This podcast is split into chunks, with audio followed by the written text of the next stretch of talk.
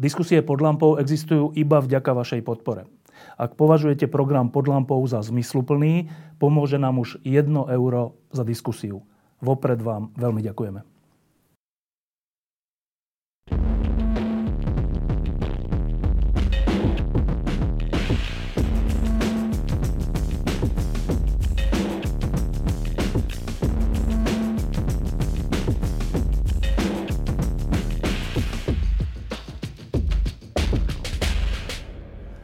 Minulý týždeň sme boli všetci svetkami zrejme prelomového rozhodnutia e, odvolacieho senátu Najvyššieho súdu v kauze vraždy Jána a Martiny.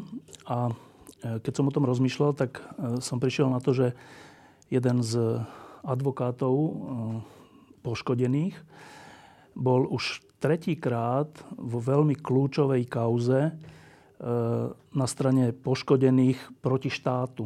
A tak mi prišlo veľmi zaujímavé e, ten samotný jav, že štát je tu vždy na to, aby vynúcoval spravodlivosť. To je zmysel existencie štátu. Ale my máme skúsenosť od, za posledné 10 ročia, že je to, a vlastne aj pred 89. My máme vlastne skúsenosť, že štát je tu nepriateľ spravodlivosti a že keď chce spravodlivosť vyhrať, tak sa musia nájsť odvážlivci, jednotlivci, ktorí sa proti tomu štátu postavia a musia mať dostatočné množstvo kompetencií, kvalifikácie, profesionality a odvahy, aby človek, ktorému bolo ubližené, prišiel k spravodlivosti. A preto som pozval teraz tohto advokáta e, z Latice Kušnírovej, Romana Kvasnicu, aby som sa ho nielen na tento verdikt posledný opýtal a aby som zistil, aké to je stáť opakovane proti presile štátu. Kým sa k tomu dostaneme, tak e, sa opýtam na bezprostredný dojem alebo bezprostredné vedomie Romana Kvasnicu po verdikte Senátu Petra Paludu. Tak keď to Peter Paluda prečítal, e, čo sa v tebe dialo? No tak odláhlo mi, ohromne mi odláhlo. A treba si uvedomiť, že v akých pomeroch vlastne žijeme. Treba si uvedomiť, e, čo všetko sa dialo aj okolo tejto kauzy od začiatku trestného konania. Ten pocit je, že mi proste odláhalo. A keď som si vypočul dôvody, tak e, naozaj som bol veľmi rád, že, a, že sme sa dostatočne všetci venovali tejto kauze a že sme na papier dali tie dôvody, pre ktoré sme si všetci mysleli, teda aj prokurátor, aj poškodený, že toto rozhodnutie prvostupňové, o ktorom rozhodoval, nepriamo teda e, odvolací súd, že je nezákonné toto rozhodnutie. Takže asi to je ten správny pocit. E, si povedal, že tá kauza, kauza je také slabé slovo, to je, ide o vraždu dvoch mladých ľudí, že, že keď sa na to pozeráme, musíme si uvedomiť, v akom kontexte sa to na Slovensku udialo ešte pred tými dvoma, troma rokmi, kto všetko stál, na ktorých stranách, aké sily boli za a proti vyšetreniu tejto veci. Tak skúsme to teraz, keď e, už existuje nádej, že budú potrestaní nielen tí, ktorí vraždu vykonali, ale aj tí, ktorí ju objednali. Skúsme to pomenovať. Ktoré sily tu stáli proti sebe? Tak e, v čase, keď sa udiala vražda vo Veľkej Máči, tak e, podľa môjho názoru štát bol v strašnej kondícii. myslím si, že boli rozvrátené komplet všetky štátne orgány a vieme, v akých súvislostiach vlastne sa spomína policia za uplynulé obdobie, rok aj pol asi, koľko ľudí je stíhaných z policie, koľko ľudí je dokonca stíhaných aj v kontexte s touto vraždou. Mám tým na mysli zabezpečovanie informácií o neskôr zavraždenom Janovi Kuciakovi. Vieme, e, kto to je a vedeli sme, kto to je Marian Kočner, Čiže vedeli sme od okamihu, keď mu bolo znesené obvinenie, že tá intenzita z jeho strany, hoci sa dostal do väzby, nebude o nič menšia. Mám tým teraz e, na mysli prípadné ovplyvňovanie e, štátnych orgánov, ktoré o ňom rozhodovali. Zároveň sme e, si museli všetci uvedomovať, že sa bavíme v intenciách prezumcie neviny. A ja som bol v celku, v celku, keď to môžem odborne povedať, spokojný s priebehom toho trestného konania. A pokiaľ teda prebiehalo prípravné konanie, lebo sme sa postupne oboznamovali so všetkými dôkazmi, ktoré mal ten vyšetrovací tým k dispozícii, alebo respektíve ktoré zabezpečil. A čo bolo dobré aj v konaní pred súdom prvého stupňa sa popotvrdzovali tie skutočnosti a okolnosti, ktoré vyplynuli z prípravného konania, ale pre mňa osobne bol potom šok a spôsob, alebo respektíve skôr a odôvodnenie toho rozhodnutia, ktoré sme si v Pezinku vypočuli. Ešte sa, kým sa dostaneme k tomu rozhodnutiu súdu, tak e, veľmi kľúčové bolo vyšetrovanie tejto vraždy a vyšetrovací tým e, Petra Juhasa. A možno na to už ľudia zabúdajú, ale tento tým bol veľmi dôležitý a v mnohom rozhodujúci preto, aby sa tá vec objasnila. A znova, možno už ľudia na to zabudli, ale tento tým počas svojej snahy vyšetriť túto vraždu naražal na odpor nie obžalovaných, ale často aj svojich nadriadených. Môžeme o tom povedať niečo viac? Tak e, ja keď som začal Zlatku zastupovať, tak od prvého momentu som bol veľmi opatrný, pretože e, nejaký prehľad som mal o tom, že ako asi je riadená policia Slovenskej republiky. E, policajti, s ktorými som sa postupne začal stretávať, som videl, že sú to mladí ľudia, nemal som od nich nejaké, o, o nich, pardon, nejaké negatívne informácie, takže hoci opatrnosť bola na mieste, zároveň bolo potrebné povedať, že že majú dôveru poškodených a že sa spoliehame na to, že zákonným spôsobom vyšetria, čo sa stalo, zistia pachateľov, prípadne objednávateľov. Som rád, že sa to podarilo. A to napriek tomu, že podľa tých informácií, ktoré predovšetkým z posledného roku máme k dispozícii, môžeme povedať, že v tom čase policajný zbor bol riadený osobami podozrivými z páchania trestnej činnosti. Vieme, e, vieme, že neexistoval asi nejaký veľký záujem na tom, aby sa rozkryli komplet všetky vzťahy a obvineného Mariana Kočnera na politikov, predstaviteľov a slovenskej justície. No a v tomto by som povedal, mocenskom chaose si myslím, že tí uh, mladí policajti, ktorí túto vec vyšetrovali, ukázali dostatok profesnej odvahy a ukázali um, aj svoju, by som povedal, tú občanskú stránku tej profesie, teda, že sa nezlakli a naozaj dokázali tú trestnú kauzu doviesť v rámci prípravného konania do úspešného konca. Uh, neviem, či sa dobre pamätám, ale myslím, že áno. Uh, mám taký dojem, že v istých obdobiach, ešte pred voľbami, keď sa tá vražda vyšetrovala, tak tento tým Petra Juhasa narážal nielen na problémy samotné vo vyšetrovaní, ktoré sú v každom vyšetrovaní, ale e, naražal aj na svojich nadriadených. Nechcem teraz jednotlivé detaily, ale e, je tá moja pamäťová stopa správna, že, že to nebolo s podporou nadriadených, alebo, ale napriek nadriadeným vyšetrované?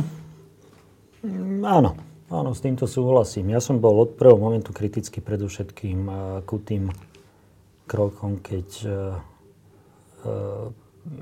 v roku 2019, myslím, že 1. februáru, vtedajšia ministerka vnútra za asistencie policajného prezidenta šéfa Náky vlastne odňala tú časť, ktorá sa týkala objednávok vražd pána Šufliarského, pána Žilinku a pána Lipšica na úrad inšpekčnej služby, ktorý podľa môjho názoru nemal právomoc vôbec v tejto veci rozhodovať.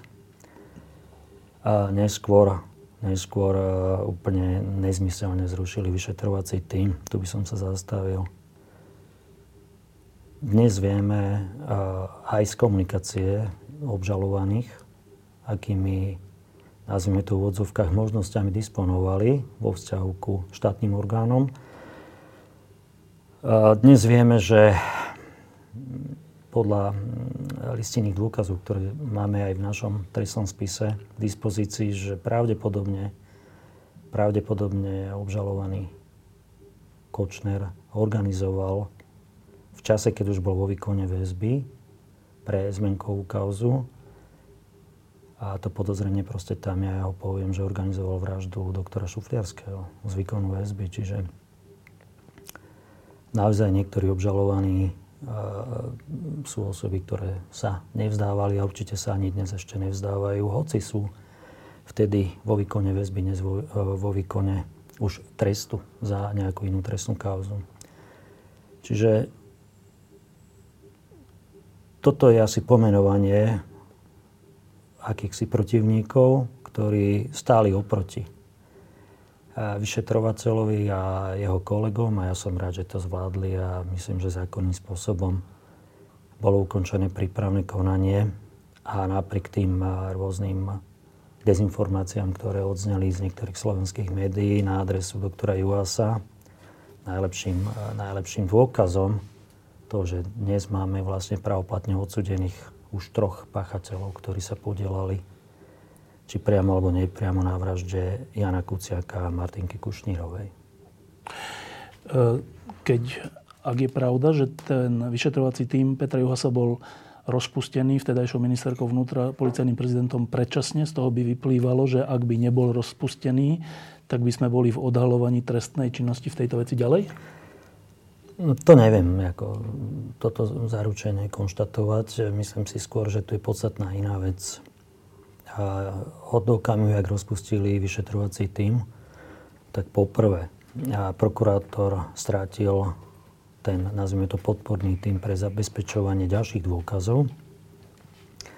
Zároveň systematicky, podľa mňa, bolo prestané a vo vyhľadávaní informácií o majetku obžalovaného Kočnera, ktoré mu zabezpečujú určitý určité možnosti a určitý priestor na to, aby sa prípadne pokúsil opäť o prípadnú korupciu vo vzťahu ku štátnym orgánom, ktoré rozhodujú či o tom, či bude stíhaný za nejaké ďalšie, a, alebo pre niektoré ďalšie podozrenia zo spáchania trestnej činnosti, alebo ktoré už rozhodujú aj bezprostredne o vine, a to sú súdy Slovenskej republiky. Takže Tie dôvody, ktoré sme si vtedy vypočuli, tak boli rôzne, ale nepočul som jeden racionálny z odborného hľadiska názor, alebo teda dôvod. No a myslím si, že ja to stále hovorím, že v takejto exponovanej medzinárodne sledovanej kauze jednoducho Slovenská republika si mohla dovoliť taký, by som povedal, akýsi nadštandard, že stále by bolo k tejto veci personálne viazaných neviem koľko, 10, 15, 20 policajtov, ktorí by sústavne pracovali na kauzach, ktoré sa týkajú obžalovaných z vraždy Jana Kuciaka a venovali by sa, venovali by sa jeho majetku, čo je podľa mňa priorita. Opakujem, nepodceňoval by som ho, nepodceňoval by som ho dôvod, to nie je, to nie je len nejaká voľná úvaha. Je naozaj vysoký stupeň pravdepodobnosti, že z výkonu väzby organizoval, mohol organizovať vraždu doktora Šufliarského, prokurátora generálnej prokuratúry Slovenskej republiky. Myslím, že v tej bol dokonca námestníkom. K tomu iba kratučká otázka, že e, vo väzbe toho typu, v ktorej je obvinený Kočner, to nie je taká väzba, ktorá je veľmi nejaká ľahká, alebo niečo, že z takej väzby sa dá organizovať vražda? Tak hovoríme e, nie v teoretických úvahách. E, myslím si, že podľa listinných dôkazov, ktoré boli e, zachytené orgánmi činnými v trestnom konaní, konkrétne sú to listinné dôkazy, ktoré odozdal orgánom činným v trestnom konaní svedok Peter Todt, tak podľa mňa z tých motakov jednoznačne vyplýva organizovanie usmrtenia doktora Šufliarského. A bolo to v čase, keď bol teda obmedzený na slobode, spomínaný obžalovaný. A toto je proste memento. Toto naozaj znamená, že nie je dôvod, aby sme sa tu správali vo veciach pána Kočera poloprofesionálne, a na základe nejakých poloprofesionálnych úvah rozpúšťali tými, ktorí majú odborne, profesionálne dosledovať niektoré veci súvisiace s trestnými kauzami Mariana Kočnera. Posledná vec k tejto veci. E, posledná otázka. E, z toho vyplýva, že ty si myslíš, že za rozpustením toho týmu, ktorý mohol ďalej pokračovať v, vo vyšetrovaní tejto veci, e, bol zámer pomôcť Marianovi Kočnerovi? Nemyslím si, že išlo o Mariana Kočnera. Skôr si myslím, že v čase, keď sa rozpúšťal tento vyšetrovací tím a vzhľadom ku tomu, akým spôsobom prebiehalo vyšetrovanie vraždy Jana Kuciaka Martinky Kušnírovej, bolo zrejme policajným funkcionárom, že doktora Juhasa a jeho kolegov nemajú pod kontrolou. Čiže nebolo žiaduce, aby táto skupina príslušníkov Policajného zboru Slovenskej republiky robila ďalej na veciach, ktoré vyplynuli z vyšetrovania vraždy Jana Kuciaka a Martinky Kušnírovej. Myslím si, že celá tá spleť tých kaos, ktoré vnímame za rok aj pol, za uplynulý rok aj pol, niekedy priamo, niekedy nepriamo vyplynuli e, práve z vyšetrovania, ktoré vedol doktor Juhas a jeho kolegovia. Takže e, nemali to pod kontrolou. Z toho samozrejme plne otázka, že a chceli to mať pod kontrolou na to, aby sa náhodou ich, ich aby sa to náhodou nedotklo ich ľudí? Tak to ja už, už neviem, aký bol motív, ale toto je najpravdepodobnejšie pre mňa osobne toto vysvetlenie, lebo sme si hľadali nejaké vysvetlenia, že prečo toto spravili, lebo sa nám to zdálo mnohým, ktorí sme sa hýbali okolo tejto kauzy, ako nezmysel. A museli sme si položiť otázku, že prečo. No a pre mňa je najpravdepodobnejšia odpoveď tá, ktorú som pred chvíľkou povedal. Čo robí dnes Peter Juhas? Tak ja neviem detaily, ale myslím, že je vyšetrovateľom policajného zboru, neviem, aké veci robí a Určite je to Určite to je mladý perspektívny vyšetrovateľ Policajného zboru Slovenskej republiky.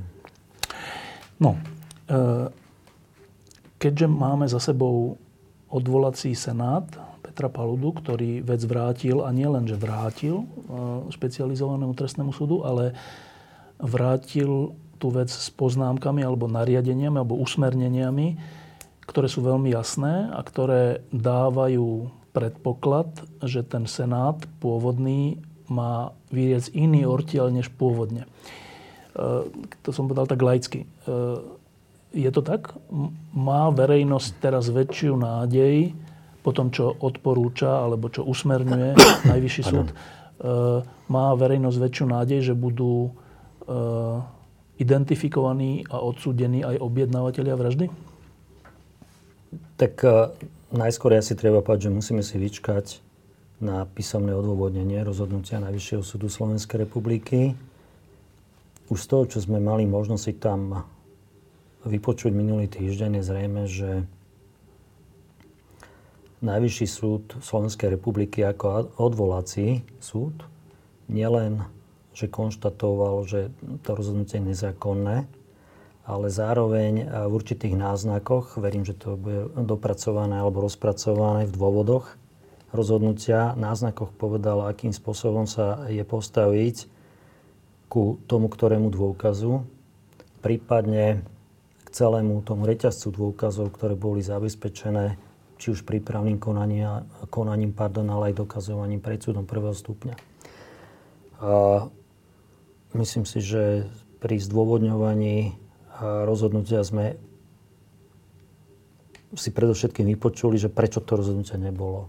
Prečo nebolo dobré a keď si analizujeme, v čom najvyšší súd zistil tie pochybenia, tak je zrejme, že pokiaľ by k týmto pochybeniam neprišlo, tak pravdepodobne by aj prvostupňový súd musel úplne iným spôsobom rozhodnúť potom o vine pána Kočnera a pani Žužovej.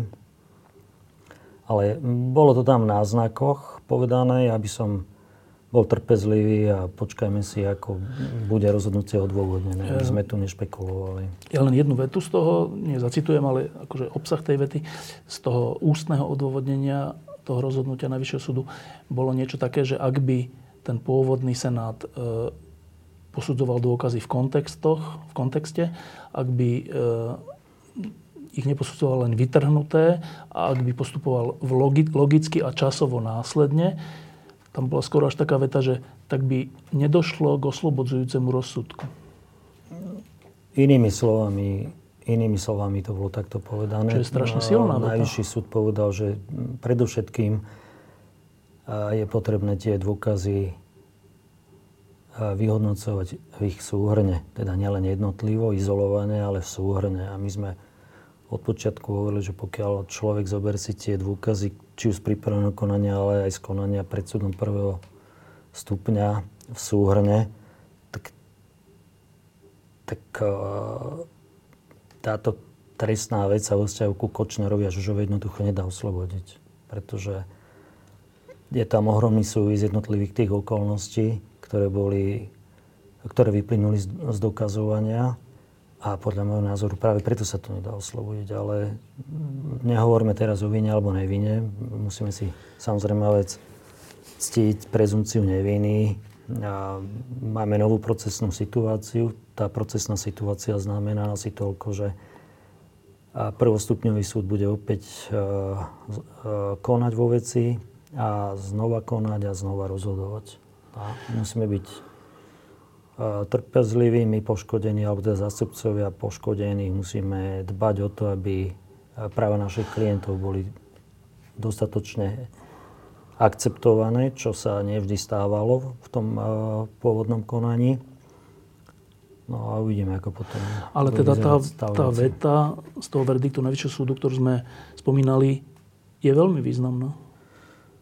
Ale iste. My sme ju my sme si ju radi tam vypočuli.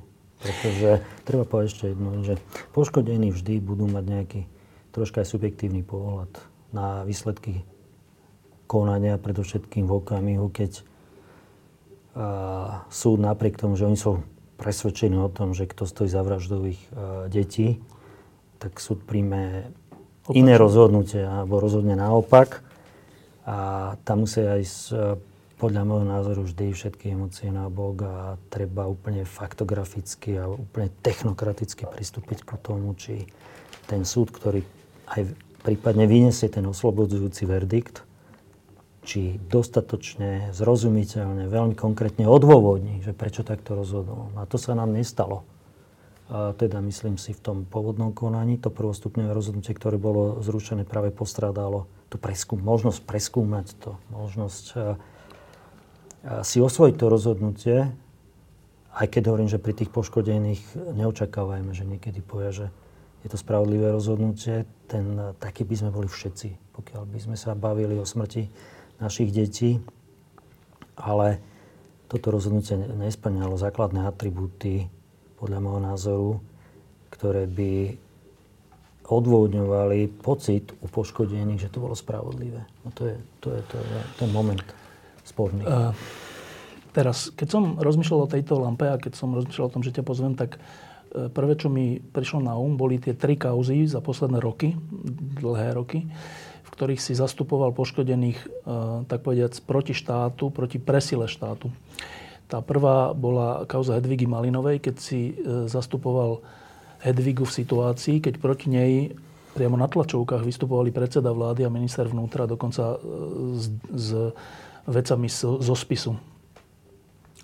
S blúzkou a so všeličím a celá verejnosť takmer bola presvedčená o tom, že Edviga klame. Ty si v tej chvíli zobral jej zastupovanie a trvalo roky, roky, roky, kým, e, kým sa Hedviga dočkala toho, že nie je klamárka.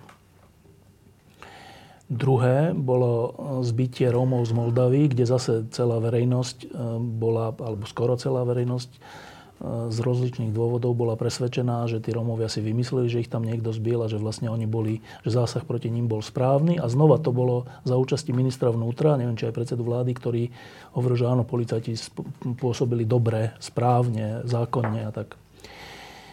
A toto je tretia vec.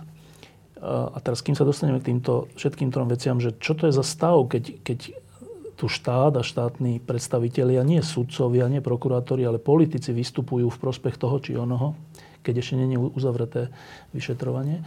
Ale potom som si prečítal, že ešte predtým, a teraz prejdeme to úplne krátko, e, lebo ty si známy ako advokát, ale nebol si vždy len advokát. Ja som si pozrel, v 90. roku si bol e, mladý, mladúčký prokurátor a prvé, čo som zaregistroval, je, že si bol e, prítomný pri vzbúre väzňov v Leopoldove. Úplne kratučko, o čo tam išlo? Hmm. A prezident Havel spravil 1. januára 1990 amnestiu. A vlastne 2. januára, keď bola publikovaná táto amnestia v médiách, tak vlastne som v tom čase na pokyn vtedajšieho krajského prokurátora v išiel do väznice v Leopoldove, aby som prebral väznicu E, spolu s pánom doktorom Lobodášom, to bol vtedy veliteľ alebo náčelník, ale ako sa to už hovorilo, riaditeľ dneska väznice, väznice v Leopoldove a my sme vlastne preberali postupne tú väznicu, v ktorej v tom čase bolo asi 2,5 tisíc väzňov a títo väzni boli a po nejakých tých uh, udalostiach z decembra 1989 voľne pustení a ovládali vlastne celú väznicu. No a my sme mali vlastne v tom čase za úlohu s pánom e, doktorom Lobodášom, ktorého si mimoriadne profesne ja vážim. A na základe spomienok práve z toho 2. januára 90 prevziať od väzňov väznicu, čo sa nám aj podarilo. A potom myslím, že 3. januára som informoval vlastne vtedajšie vedenie celé prokuratúry s tým, že som povedal, že tam proste musí musí sa okamžite umožniť prepustenie čo najväčšieho množstva amnestovaných väzňov a zároveň tam bude potrebné nasadiť e, pravdepodobne vtedy armádu, pretože tá nespokojnosť tých väzňov, na ktorých sa nesťahovala amnestia, bola enormná a hrozilo, hrozilo straty na životoch. Že by sa tam niečo mohlo stať, nejaké násilie. V tejto teda nebolo vypočuté toto odporúčanie a neskôr vlastne tam museli sa to zanedbalo a museli tam zásahovať špeciálne jednotky. Myslím, že v marci 90, čiže no. tak som sa ja dostal do tej zbúre. To bola jedna nebezpečná situácia, asi ťažká situácia, do ktorej sa dostal ešte ako prokurátor. Hneď v zápäti nasledovala, teda pre tých, ktorí nežili v komunizme, tak si to nevedia predstaviť, ale e, za komunizmu tu tiež boli predsedovia vlád a predsedovia parlamentov a prezidenti, len neboli slobodne zvolení a, a nepôsobili demokraticky a bol to totalitný režim. A keď padol komunizmus, tak títo ľudia, niektorí z nich, málo z nich, ale predsa len niektorí boli e, vystavení e, pokusu o spravodlivosť. Jedným z nich bol Peter Colotka e, a som sa dočítal, že ty si bol ten mladučký prokurátor, ktorý túto kauzu dostal. O čo tam šlo? Tak musíme vychádzať z prezumcie neviny pána profesora Colotku. Ten ako bývalý predseda vlády bol stiahaný za nakladanie si, pamätám, myslím, že s reprefondom a nejaké nábytky v tom boli. Ale neskôr bolo, neskôr bolo toto trestné stíhanie a, zastavené. Asi po dvoch rokoch, to už som nebol na prokuratúre. A, ale čo sme sa vlastne asi hlavne orientovali s tým vyšetrovacím týmom, to bol prvý taký veľký vyšetrovací tým, ktorý bol zriadený, ktorý som dozoroval. To bolo získanie umeleckých predmetov vlastne od týchto bývalých uh, komunistických funkcionárov. Teda ukradnutých umeleckých predmetov? Áno a pokiaľ si dobre pamätám, myslím, že sa nám podarilo vrátiť asi 7 obrazov Martina Benku do galérie Martina Benku, Martine a rad ďalších teda umeleckých predmetov. A tá situácia ale bola taká, že vlastne došlo ku trestnému stíhaniu, myslím, že dvoch alebo troch osôb už e, presne si to nepamätám, je to viac ako 30 rokov. A ty si vtedy Petra Colotku vzal do vyšetrovacej väzby? Vtedy, vtedy rozhodoval OSB prokurátora. Je pravda, že ja som bol prokurátor, ktorý ho zobral do väzby ako bývalého predsedu vlády Slovenskej republiky. To bolo krátko páde komunizmu. Vyžadovalo to... Čo to vyžadovalo? Mm, V tom čase to vyžadovalo jednu jedinú vec, aby na to boli splnené zákonné dôvody, čo si myslím, že vtedy boli. Vyžadovalo to aj odvahu? Mm, ja si myslím, že v roku 90 a 91 orgány činné v trestnom konaní nepotrebovali odvahu, pretože proste to bola spoločenská objednávka, aby sa vyšetrili prípadné podozrenia zo spáchania trestnej činnosti z toho obdobia do novembra 89, čiže to bola iba normálna robota.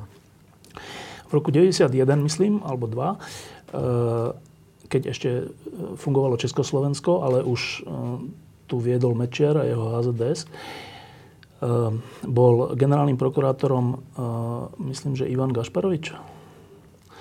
A Ivan Gašparovič bol potom Václavom Havlom odvolaný pre rôzne nečinnosti. Ehm, a znova dočítal som sa, že jedným z kandidátov na generálneho prokurátora Československa mm. si bol ty. Mm. Ako to prebehlo? to som zaskočený. Tak dostal som túto ponuku od prezidenta Havla cez, cez riaditeľku odboru, myslím, že štátnych orgánov v prezidentskej kancelárii. Mal som nejaké pohovory vtedy s ľuďmi okolo pána Havla a ja som, ja som v podstate asi, asi dlho som uvažoval a nakoniec som povedal, že sa musím poďakovať, lebo a dobre som asi spravil, lebo som nebol na to ešte pripravený. Koľko si mal rokov? 28 alebo 29. Tak som sa poďakoval a, ale bolo to veľmi príjemné samozrejme vec, lebo bol som mladý a dostať to ešte, takúto ponuku ešte od takého človeka, ako bol prezident Havel, tak to je ako... Hralo v tom odmietnutí rolu aj to, že sa Československo už rozpadalo? Určite áno. To sme, to sme vedeli, že federácia končí.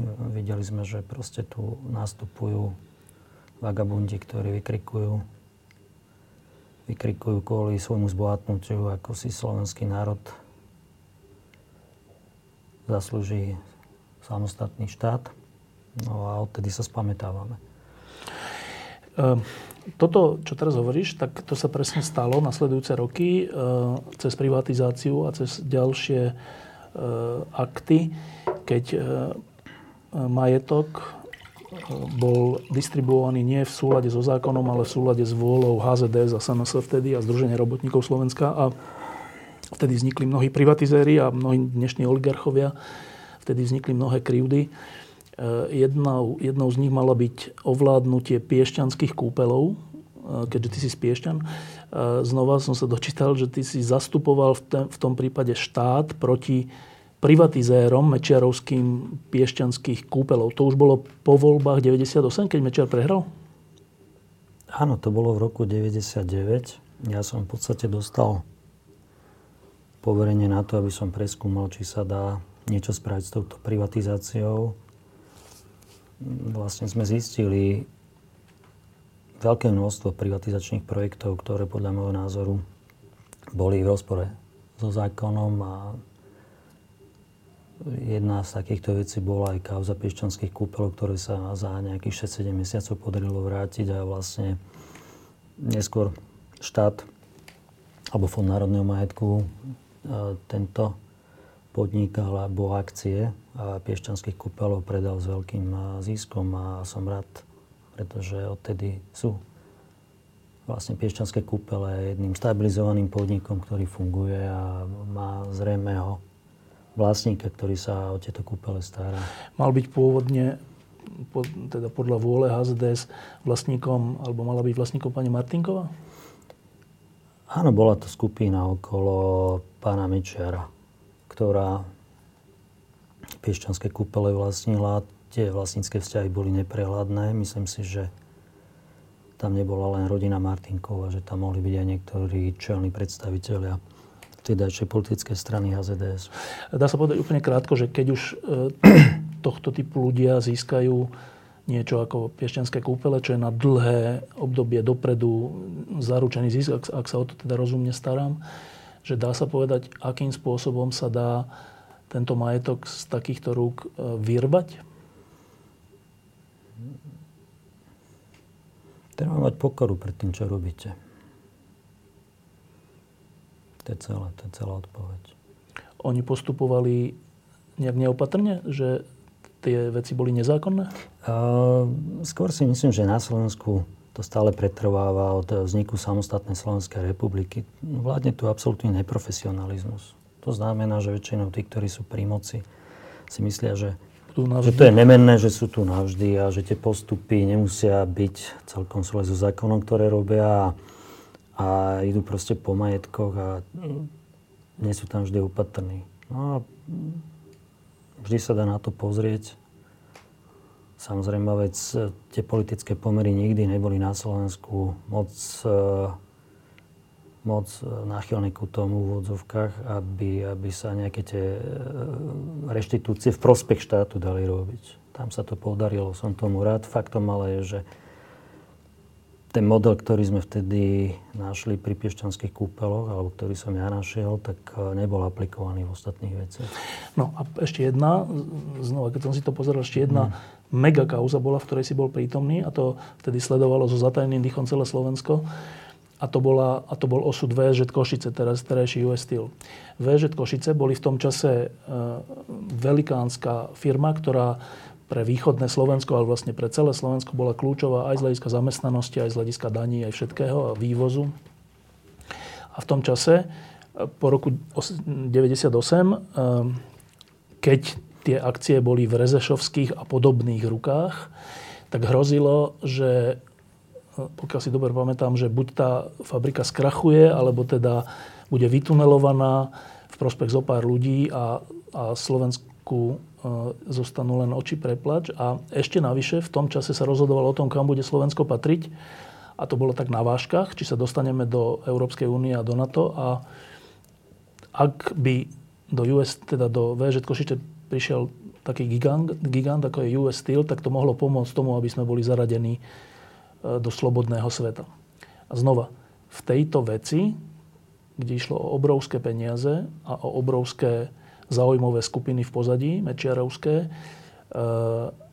si sa ocitol a skončilo to dobre. E, znova, tak verejnosť si tak pamätá, že tam bol Gabo Eichler ako manažer, ktorý mal na starosti nejakým spôsobom túto akvizíciu, ale ty si tam bol ako človek, ktorý mal na starosti čo, e, vzatie akcií späť do rúk štátu?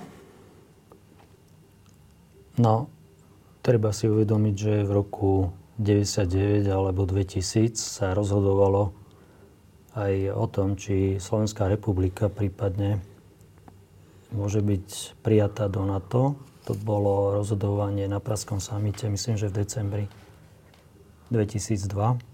No a bolo treba zabezpečiť nejakú stabilitu ekonomickú a politickú. Myslím si, že vtedy, vtedajší premiér Mikulás Zorinda veľmi pochopil strategický význam vlastne VŽ jednak e, a proste e, hlavný, hlavný, hlavný živiteľ celého regiónu, táto fabrika, destabilizovaná v tom čase ekonomicky, personálne a myslím si, že toto je výsledok, že sa to podarilo predovšetkým to, že Mikolás Zurinda vedel eh, komunikovať tento problém v Spojených štátoch amerických, keď prejavili záujem. Eh, všetkým bolo jasné, že buď sa to rozpadne, niekto zoberie VŽ jej trhy, ktoré postupne mala a, a ten odbyt, ktorý mala po celom svete vybudovaný, alebo proste tam dojde jeden stabilný partner, ktorý má nejakú reputáciu medzinárodnú, má nejakú stabilitu a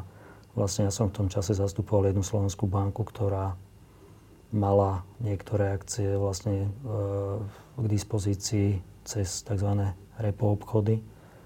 A potom som získal nejaké akcie, na základe ktorých sa podarilo vyhlasovať vstup US Steel.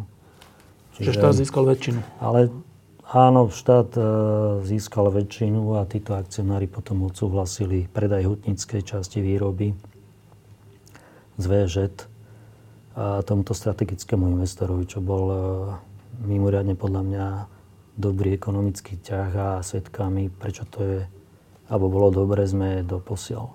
Ináč mňa tiež v tom čase začali vlastne prenasledovať štát, musím povedať, odpočúvať ma začali. Prospekt, ktorého si to robil? Áno. Áno, a robili som mňa a podvodníka. Takže to som si užila. Nejaká časť vlastne. toho štátu? A z hodou okolností to bolo e, vedenie vtedajšej finančnej policie a tam bol vtedy a bol tam vtedy Stieranka. riaditeľom pán Stieranka, nejaký sudca Stieranka, teraz myslím, že rozhodoval v Pezinku. To ale není on teda? To nie je on. A, no treba mať pokoru pred tým, lebo tieto veci boli veľmi ťažké a netreba to tu teraz vyťahovať s nejakým s nejakým veľkým pátosom a ja som rád, že som to prežil a že som tu. No to, to sa chcem ešte opýtať, kým dojdem k tomu ďalšiemu, že e, zastupovať e, niekoho proti klanu Mečiarovcov, Martinkovcov, potom Rezešovcov, e, byť proti Colotkovi a byť a, a tak ďalej. Dá sa predpokladať, že si človek vy, tým vytvorí veľa silných nepriateľov. Lebo tí prichádzajú o všetko ako sa to prejavovalo na tvojom živote?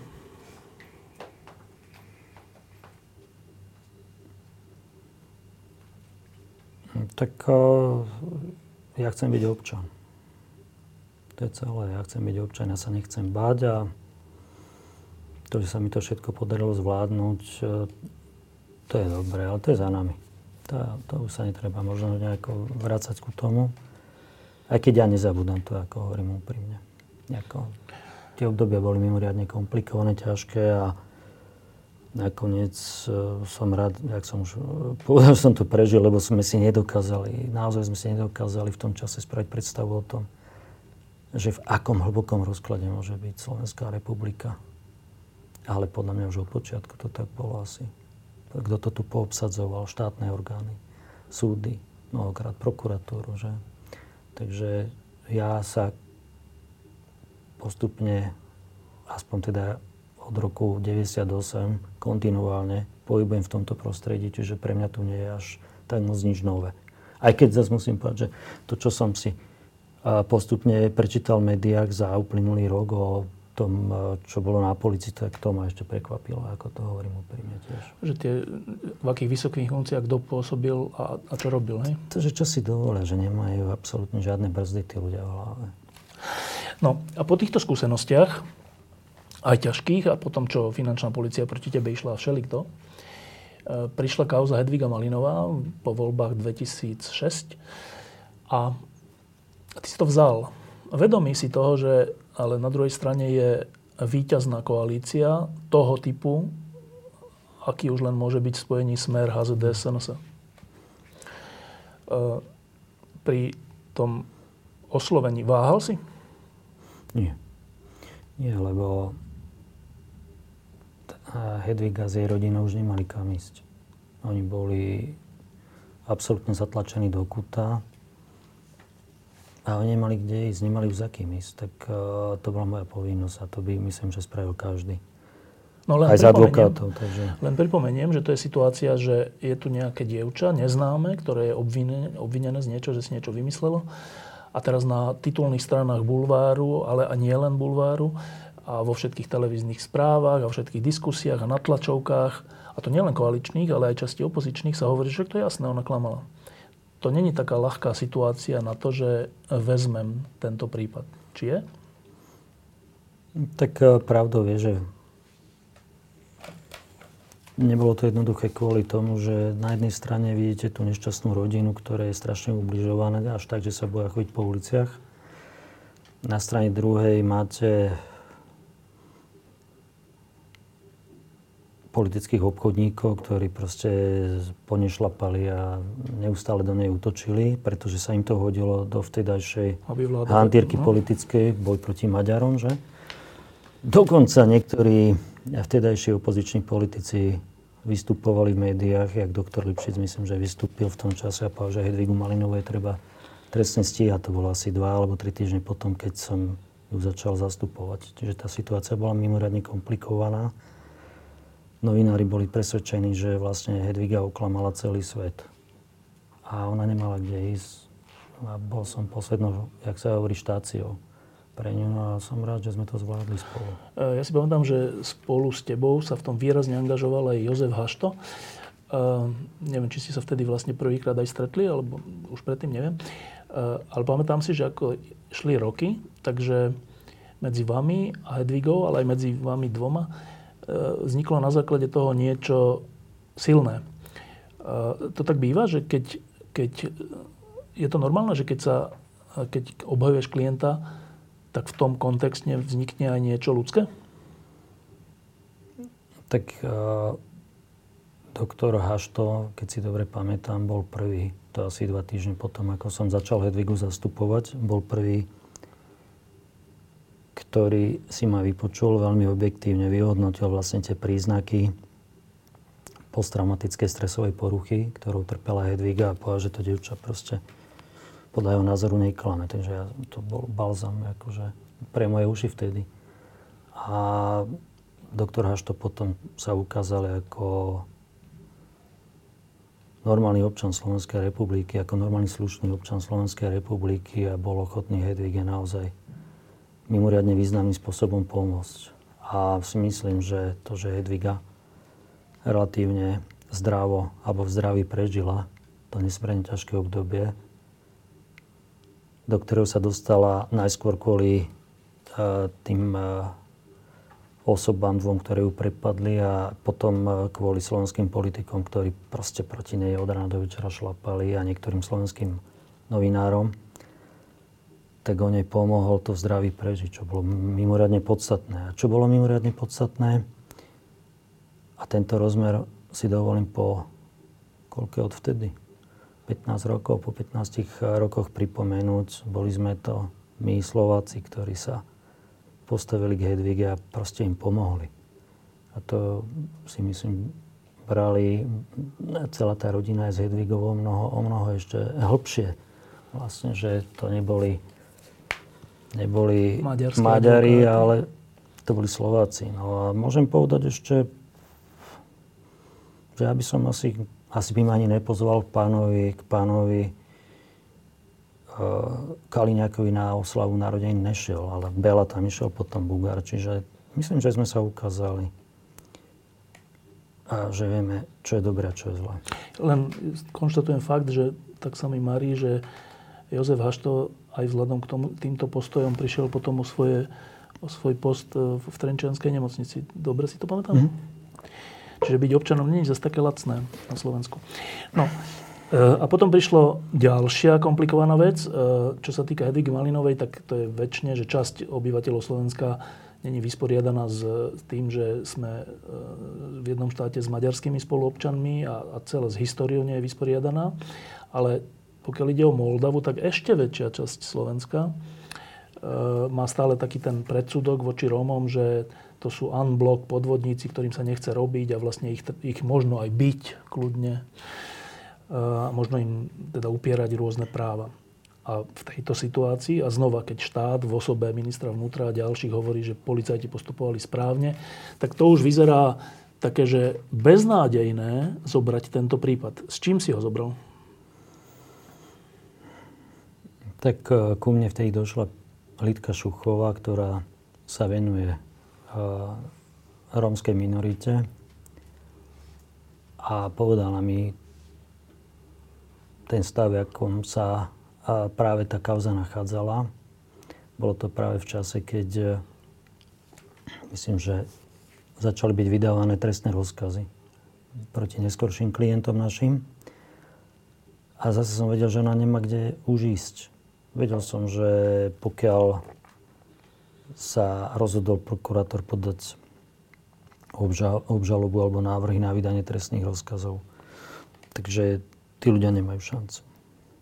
To som aj Lidke hovoril, že neviem, ako to dopadne, pretože oni sú proste určite rozhodnutí ich uznať za vinných. A keď sme začali chodiť do Košic na tie pojednávania, tak e, sa ukázalo, že som sa až tak moc nemýlil v tej prognoze, pretože to bolo veľmi nepríjemné a naozaj ma to stalo kopec aj psychických síl absolvovať uh, tie, uh, tie pojednávania, pretože došlo tam častokrát uh, k, vypetým, k vypetým až emocionálnym situáciám s tými sudcami alebo medzi sudcami a nami, ktorí sme obhajovali Rómov. Ja som rád, že sme to zvládli a myslím, že tam je treba povedať, že veľmi významne do toho vstúpil potom doktor Žilinka, a ktorý na základe nášho podnetu nechal túto kauzu vlastne posúdiť na generálnej prokuratúre a prokurátor generálnej prokuratúry nám aj napísal vyjadrenie, že podľa jeho názoru pri piatich osobách z tých šiestich nikdy nemalo byť znesené obvinenie nikdy tým pádom ani nemala byť podaná obžaloba alebo návrh na vydanie trestného rozkazu. Čiže ja som sa k tejto veci dostal cez Lidku Šúchovú. A to je zase veľmi dôležité, že predstaviteľka tej majority na Slovensku sa postavila ku Romom a pre nás potom spolu bolo veľmi podstatné, aby sme im ukázali, že Slovensko to nie je iba Fico a Kaliňák a Kotleba, alebo neviem aký. Dávam pozor teraz, čo poviem politici. Ale že Slovensko, to sú, to sú aj úplne iné hodnoty a Slovensko je krajina, kde oni môžu ostať e, žiť a nemusia sa bať o to, že ich niekto e, na ulici zbije alebo že niekto zbije ich deti. Čo nakoniec bolo aj pri tej Hedvige. Všimli si tento aspekt tí obžalovaní Rómovia? Áno. Áno, pretože to sme sa tu minule rozprávali, to ich sebavedomie išlo hore. Oni si zrazu uvedomujú, že ako občania na Slovensku majú nejakú hodnotu, že si nemôže ktokoľvek voči ním čokoľvek dovoliť. A ja neviem, či sa tu cítia doma, ale že sa tu môžu začať cítiť ako doma. Si povedal, že na tom súde kde si, to si pamätám, keď som ti občas volával, že zase som v Moldave, teda v Košiciach na súde a idem na súd, idem zo súdu a furt niečo. A si povedal, že na tom súde dochádzalo medzi vami, obajobou a sudcami k vypetým situáciám. Mám tomu rozumieť tak, že tí sudcovia nepostupovali profesionálne?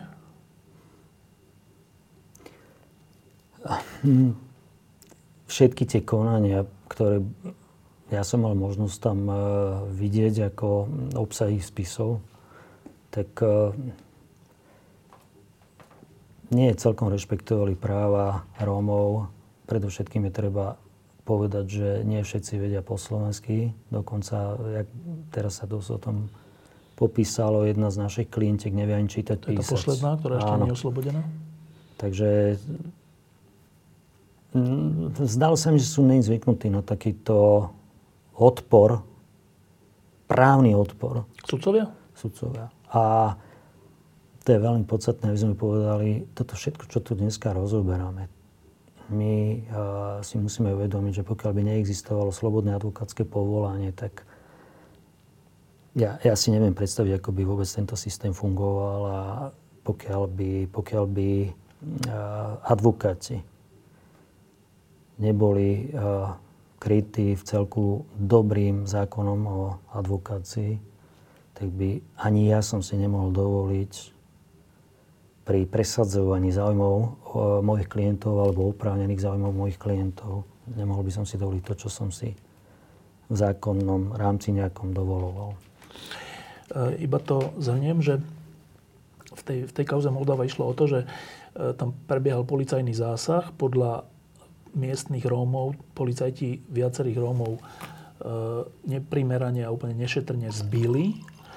A tí Rómovia, keď to povedali, tak súdy nepovedali, že teda to prekvalifikovali tak, že nie, že boli zbytí, ale že si, vymýšl, že si vymysleli, že klamali o tom, že boli zbytí a za to mali byť trestne stíhaní. Tak, takto sa to vyvinulo. Dnešný stav je ten, že zo šiestich piati sú oslobodení súdom a jedna to je tá, ktorá je, teda nielen, že nevie po slovensky, ale nevie čítať, písať, tak, mm. tak tá je stále ešte neoslobodená. Úplne kratučko, že prečo? Tak oni nehovoria dôvody, ale faktom je, že táto pani, táto pani doteraz podľa mňa ani nevie, za čo je stíhaná, za čo je postavená pred súd, pretože ona si to nevie prečítať a zatiaľ jej to nikto nevysvetloval. My sme sa s ňou bavili dvakrát a ona má problém, aj keď sa to tlmočilo do maďarčiny, pretože ani po maďarsky dobre nevie. Vie materinský jazyk a ovláda dobre iba romštinu. Takže tam je porušené podľa mňa všetko a my sme si, my sme si spravili tú robotu, že sme vlastne si zabezpečili, myslím, že 9 spisov trestných na základe E, registra trestov a vlastne sme zistili, že 9 krát bola odsudená v minulosti bez toho, aby čo len raz konštatovali, že nevie čítať, písať. A ani raz tam nemala tlmočníka. Nie do romštiny, ale ani len do maďarčiny. Takže to hovorím, že to je 18. storočie toto. Um tušíme, ako to dopadne s touto šiestou obvinenou? Ja myslím, že budeme úspešní. To, to proste to nemôžeme nechať tak. No a teraz úplne na záver, keď to rozdelím na dve časové obdobia, tak v jednom časovom období si úplne na začiatku bol ako keby zástupca štátu, ako prokurátor. E, potom si e, v mene štátu vysekával od nejakých privatizérov podvodných majetok v prospech štátu, vrátane Piešťanských kúpelov a VŽ Košice a napriek tomu, že si to robil v prospech štátu, tak si bol časťou štátnych orgánov nejako Tam musím len Aha. doplniť ešte jednu podstatnú informáciu, že oni ma odpočúvali a v roku 2008 som bol úspešný pred Európskym súdom pre ľudské práva a že moje odpočúvanie bolo nezákonné, len aby som tu nenaštartoval Ale teda, nové že... útoky proti sebe. No. Čiže, čiže e, si pôsobil, snažil si sa pôsobiť v prospech štátu a potom, keď štát už reprezentovali ľudia, ktorí o tvoje služby nemali záujem, tak e, si v troch veľkých kauzách e, sa pustil do sporu so štátom proti zjavnej presile, ale všetky tie tri vrátane tej poslednej vraždy, tie dve už tak skončili a tá tretia vyzerá, že nádej, nádej je tá, že skončí dobre, že vo všetkých tých troch e, si ten štát, keď to úplne zjednoduším, že premohol, nie len ty, ale aj ďalší ľudia, ale ty si bol v tom veľmi dôležitý. E, a teraz to vyzerá taký dobrý príbeh, že, že tri, dobré, tri dobré kauzy, ale keď sa na to pozriem akože z hľadiska roku 1989, keď e, sa moc vrátila do rúk občanov a nie nejakej jednej komunistickej totalitnej strany, tak je to vlastne úplne smutné konštatovanie, že, že tu treba postupovať proti štátu, aby v takých troch dôležitých veciach boli nevinní ľudia oslobodení alebo vinní odsúdení. Čo to o tomto štáte hovorí? Určité excesy sú podľa mňa e, všade vo svete bežné. Podstatné je to, aby v prípade, ak sú nejaké takéto excesy, aby tie kontrolné mechanizmy, predovšetkým za tieto ja považujem orgány činné v trestnom konaní, vyvodili konsekvencie proti zamestnancom štátnych orgánov alebo policajtom, prokurátorom, sudcom a aby všetci vedeli, že keď prejdú za nejakú pomyselnú čiaru zákona, no tak ich čakajú nejaké trestnoprávne konsekvencie. Ale to sa tu nedeje. A to je práve problém. Pri Hedvige aj pri Romoch z Moldavy som si všimol jeden rovnaký moment. Pri Hedvige vystúpil Kaliňák s Ficom vlastne asi za 10 dní alebo za 14 dní spravili tlačovku, kde ju úplne zmasakrovali.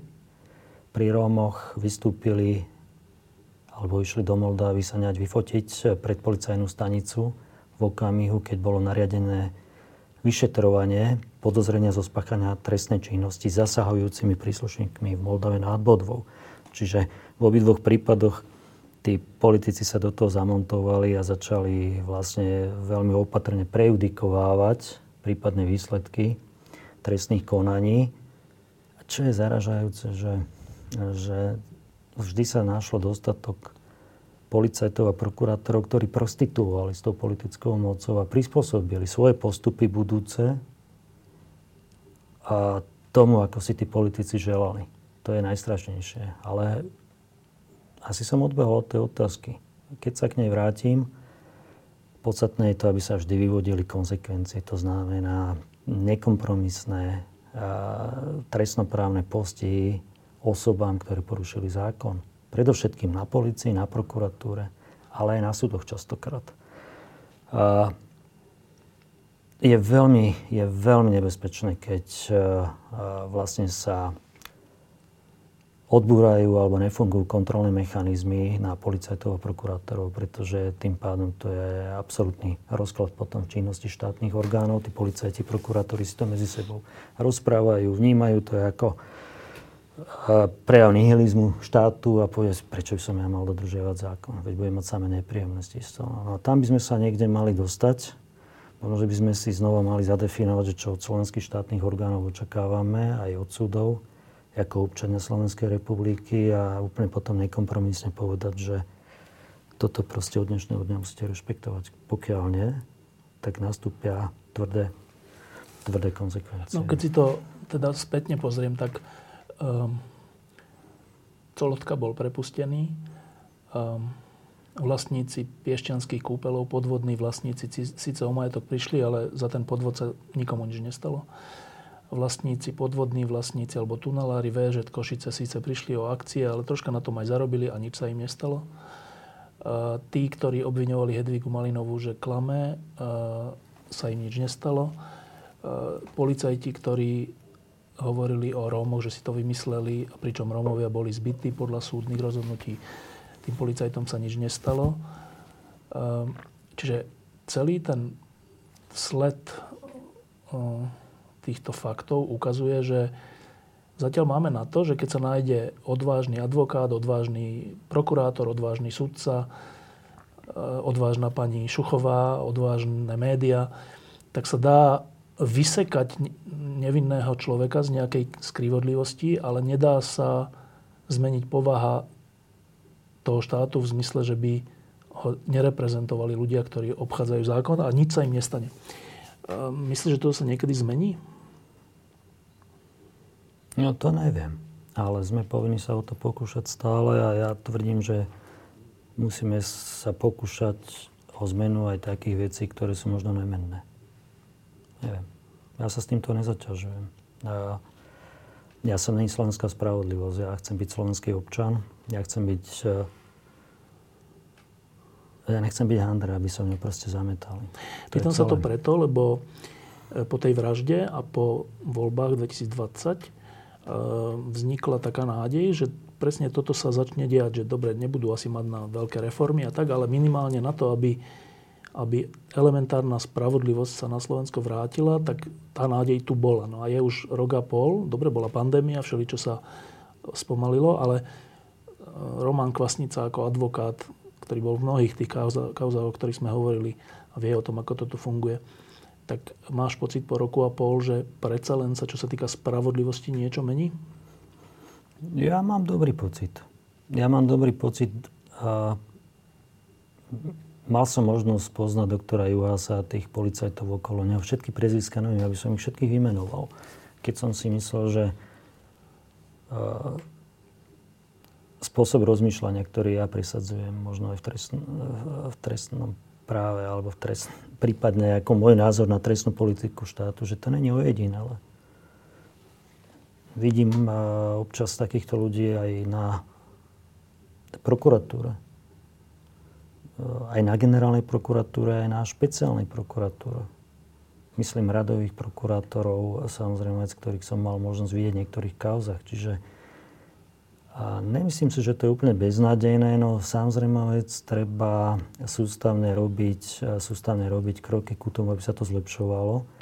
A znova poviem, už som to spomínal, musí tu nastať budovanie predovšetkým kontrolných mechanizmov, že keď niekto na policii, na prokuratúre poruší zákon, bude voči nemu nekompromisne postupované, by som povedal najlepšie dvakrát prísnejšie ako proti radovému občanovi.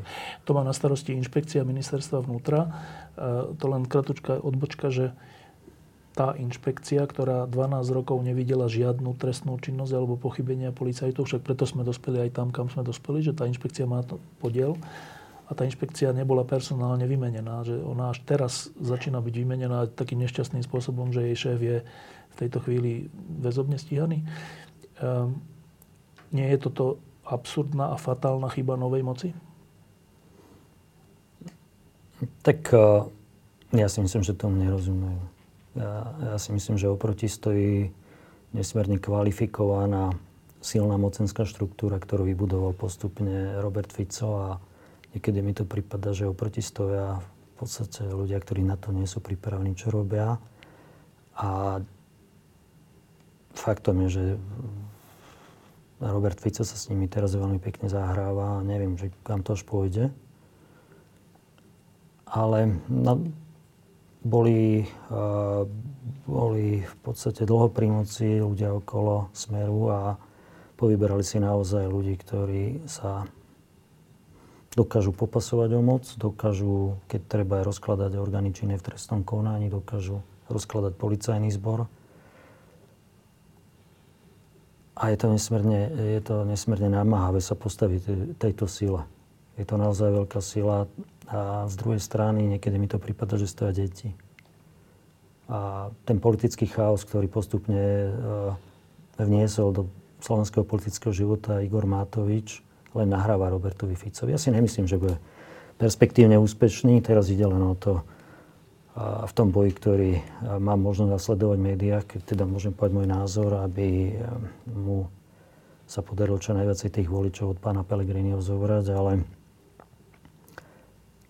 nikto zatiaľ nevidím, že by stál oproti kvalifikovaný, oproti tejto ohromnej sile.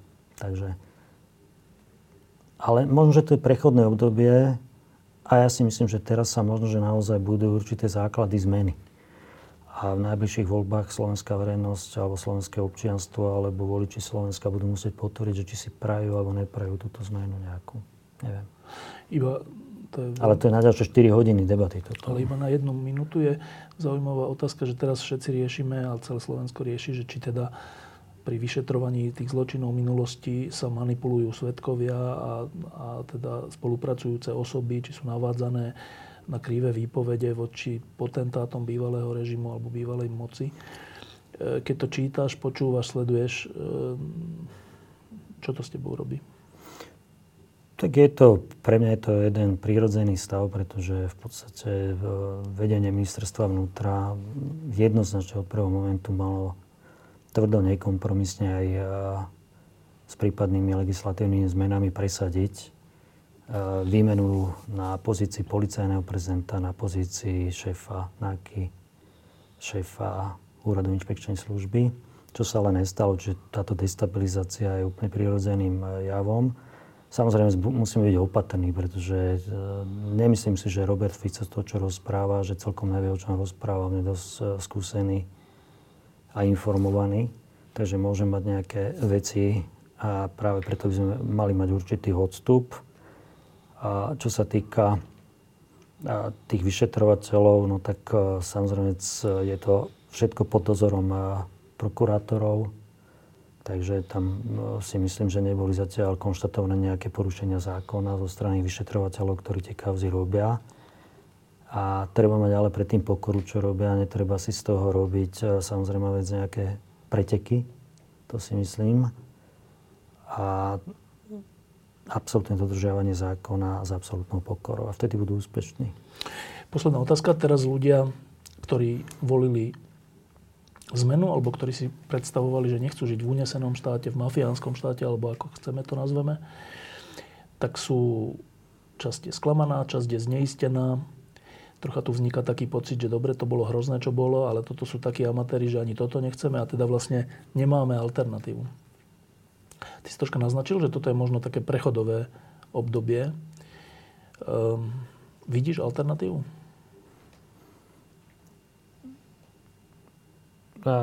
Ja by som odpovedal skôr tým, že existuje objednávka na spoločenskú zmenu. Táto objednávka existuje od okamihu, keď sa slovenská verejnosť dozvedela o vražde Jana Kuciaka a Martinke Kušnírovej. Táto objednávka zatiaľ nebola vyčerpaná každý, kto nenaplní túto objednávku s politikou, tak sa vystavuje riziku, že v najbližších voľbách prepadne. A najbližšie voľby nám troška prečistia podľa mňa politickú scénu. Je tu dneska stále spoločenská objednávka, ale to sa netýka samozrejme vec len práce orgánov činných v trestnom konaní, aby normálne fungovali, aby sa táto spoločnosť začala meniť takže naše deti nebudú odchádzať za prácou do cudziny, že po štúdiách sa budú na Slovensko vrácať, že sa nebudú bať tu vychovávať deti, že tu všetci mladí ľudia budú mať rovnaké štartovacie možnosti potom, keď nastúpia do práce a tak ďalej a tak ďalej. Zdravotníctvo, školstvo, proste to treba začať robiť. Neviem, či to sa podarí hneď všetko zlepšiť, ale tá snaha minimálne by mala viesť k tomu, aby sa to nezhoršovalo, lebo teraz sa to zhoršuje. Roman Kvasnica, ďakujem, že si prišiel. Ja, ja ďakujem za pozvanie. Kedy bude ten prvostupňový súd znova rozhodovať o kauze vraždy, keďže je to tam vrátené? Hm. To je ťažko povedať. Neviem. Ale rádovo. No, oni už ten spis nemusia naštudovať, veď ho majú naštudovaný. Áno, len naj, najskôr si musíme počkať, kým Najvyšší súd Slovenskej republiky odôvodní to rozhodnutie Čo je vec týždňov? Čo, čo asi by mala byť vec týždňov. No a potom predpokladám, že, predpokladám, že mesiac, dva. Čiže ešte tento rok sa to pojednávanie zrejme začne? To si myslím, že áno. To si myslím, že áno. Budeš mať zase ostrú jeseň. Tak budem tam cestovať zase, no. Ja som to Zlatke slúbil, tak slúb dodržím. Ďakujem pekne. A ja ďakujem. Diskusie pod lampou existujú iba vďaka vašej podpore. Ak považujete program pod lampou za zmysluplný, pomôže nám už 1 euro za diskusiu. Vopred vám veľmi ďakujeme.